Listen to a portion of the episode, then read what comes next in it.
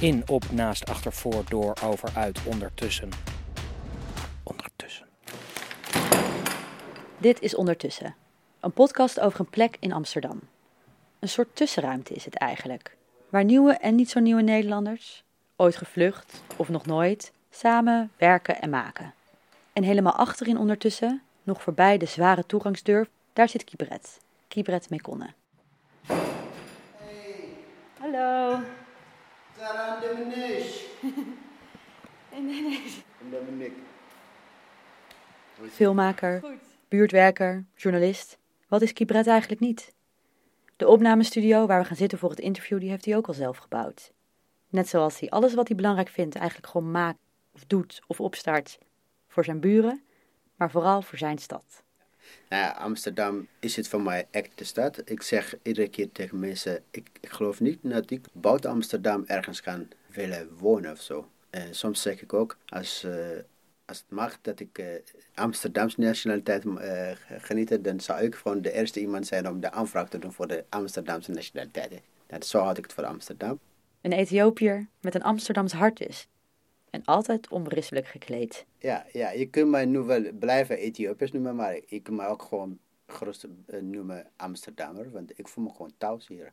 Ik woon ook weer zelf in Amsterdam, in Oost, Indische buurt, waar meer dan 163 etnische uh, volksgroepen in zo'n mooie buurt samenwonen. Ik woon in een appartement van vier verdieping. En mijn verdieping zijn wij, ik Ethiopiërs, Indiaan, vrouw, uh, oud Tsjech denk ik, een uh, Eritreërs, een Nederlandse vrouw en een Surinaamse vrouw. We wonen allemaal zo plezierig samen. Maakt het van mij Amsterdam altijd uniek, leuk. Ik kom uit Ethiopië. Bij ons hebben wij zo duidelijk solide uh, normen en cultuur van samenwonen. Ik kom uit gezin van tien kinderen, waar eigenlijk mijn leven lang drie borden samen moeten eten. Dus de ouders die eten samen op één bord. En de middenste leeftijd die eten ook weer samen op één bord. En de kleine kinderen die eten ook samen op één bord. Dus ons gezin, wij zitten, uh, als wij s'avonds gaan eten, zitten wij echt in de drie borden samen eten. En dat maakt ons gezin altijd zo verbonden, zo intiem verbonden. Daar kom ik vandaan. Wat ik zelf deed, bij mij in een appartement, op een gegeven moment merk ik gewoon mensen wonen alleen maar in een, wel in een appartement, maar dan alleen maar voor zichzelf. Gewoon alleen in hun eigen kamer, in hun eigen huis. En daar kon ik echt niet tegen.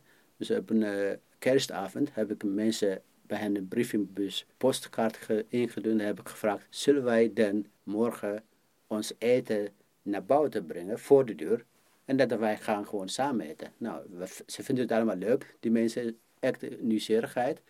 En we, gingen dus op die avond van de eerste verdieping tot de vierde verdieping heen en weer op. Ik denk als ik nu zeg, het is ons appartement. En van zo intiem buren die samen gaan wonen. Voor mijn twee lieve kinderen is gewoon zo prettig.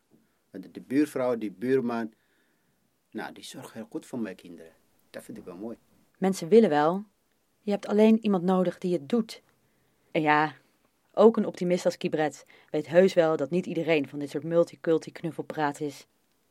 Maar ach, daar moet je toch gewoon een beetje doorheen breken. Ik heb een uh, paar filmpjes gemaakt. Uh, met vluchtelingen, verhaal met vluchtelingen, dat soort dingen. Ja, uh, ik zag ook rare opmerkingen van de mensen op, op Facebook pagina van mij, op YouTube van mij. zegt bijvoorbeeld, wie ben je dan dit verhaal buiten te brengen? jij bent ook zelf een van die gelukzoekers of dat soort dingen. Ja, goh, dat zijn er. En uh, ik denk niet dat uh, ik zeg, nee, je hebt geen recht om dit te zeggen. Of je moet niet hier bij de Amsterdamse samenleving zijn. Maar in het algemeen, het is wel duidelijk, de Nederlandse samenleving is veel te veel alleen maar uh, gesloten. En ook, nou, dat woord van mooi ikke en de ikke en de ikke. Er moet wel iemand zijn, of er moet wel mensen zijn die dat kunnen en willen doorbrengen. En dat is me best goed gelukt, moet ik zeggen. En dat doorbreken, dat doet hij niet alleen thuis, in zijn eigen flat.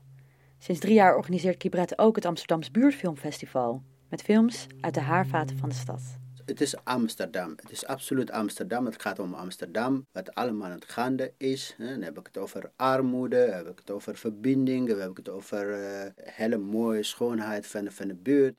Maar Amsterdam Film, Filmfestival gaat het niet alleen maar het mooie van de film. Maar het is gewoon het mooie van Amsterdam. De intimiteit van, het, van de stad. Natuurlijk mooi al die intimiteit. Maar soms doet het ook pijn dat dat wat hier nu wel kan, niet mogelijk was in Ethiopië.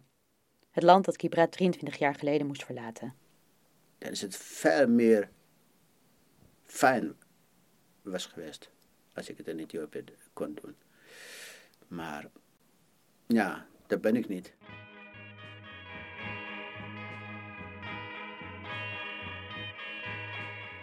In Ethiopië hadden wij uh, de kerstdagen heb ik mijn ontbijt samen met mijn moeder en familie gegeten. De kerstontbijt.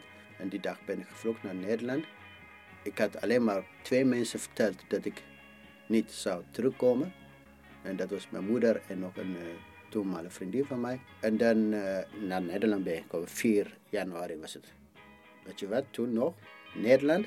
Ik denk van Amsterdam, Schiphol tot en met Maastricht was het gewoon zo wijd wit op de grond.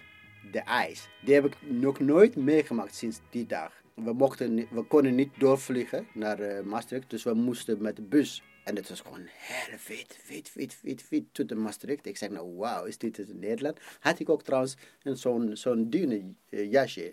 Diep in de winter van januari, 4 januari was het. En heb ik mijn grote, dikke jas heb ik in Maastricht bij Zeeman gekocht. Op dezelfde dag. Dat herinner ik me nog. Zo warmde Kibret langzaam weer een beetje op in Nederland. Niet langer hoefde hij elk moment van de dag op zijn hoede te zijn, over zijn schouder te kijken. Maar de strijd voor een gelijkwaardige samenleving, die gaat gewoon door. Ik ben er helemaal optimistisch. We zitten in een goede kant op. Zeker in Amsterdam. Het is niet zoals uh, in de politiek wordt vertaald dat de samenleving uh, mislukt of diversiteit mislukt. Nee, juist niet. Want Amsterdam is gewoon vandaag voor iedereen. Ik, ben een vluchteling, ik heb een vluchtelingenachtergrond. Uh, de andere heeft gewoon een Nederlandse achtergrond. Mijn kinderen zijn hier geboren. Die zijn ook Amsterdammers. Ik ben Amsterdammer. De anderen zijn ook Amsterdammers. We hebben geen andere weg om te zeggen terug naar waar wij waren. 20 jaar geleden of 50 jaar geleden. Wij moeten gewoon vooruit kijken. En zeker diversiteit is nu de toekomst voor stad zoals Amsterdam. En wie daar nog aan twijfelt, die moet volgend jaar maar gewoon naar het Amsterdams Buurtfilmfestival komen. En film die ik leuk vind, eh, zes van bij mij speelt ergens in uh, Jordaan. Er is een ondernemer die net verhuisd in de buurt en heeft die een oude vrouw ontmoet. En die oude vrouw is gewoon eenzaam, alleen en die heeft bijna niemand voor haar voor te zorgen. En die man die woont nu zes jaar, elke jaar, elke dag brengt haar cappuccino bij haar. Dat vind ik zo'n mooi verhaal. Ja, dit soort verhalen zijn er in onze film. Als ik dat soort dingen zie, zeg ik, nou, dit is wat wij moeten hebben. Dit is wat wij nodig hebben. We moeten gewoon voor elkaar liever zijn. Want we, we wonen, we leven gewoon één keer.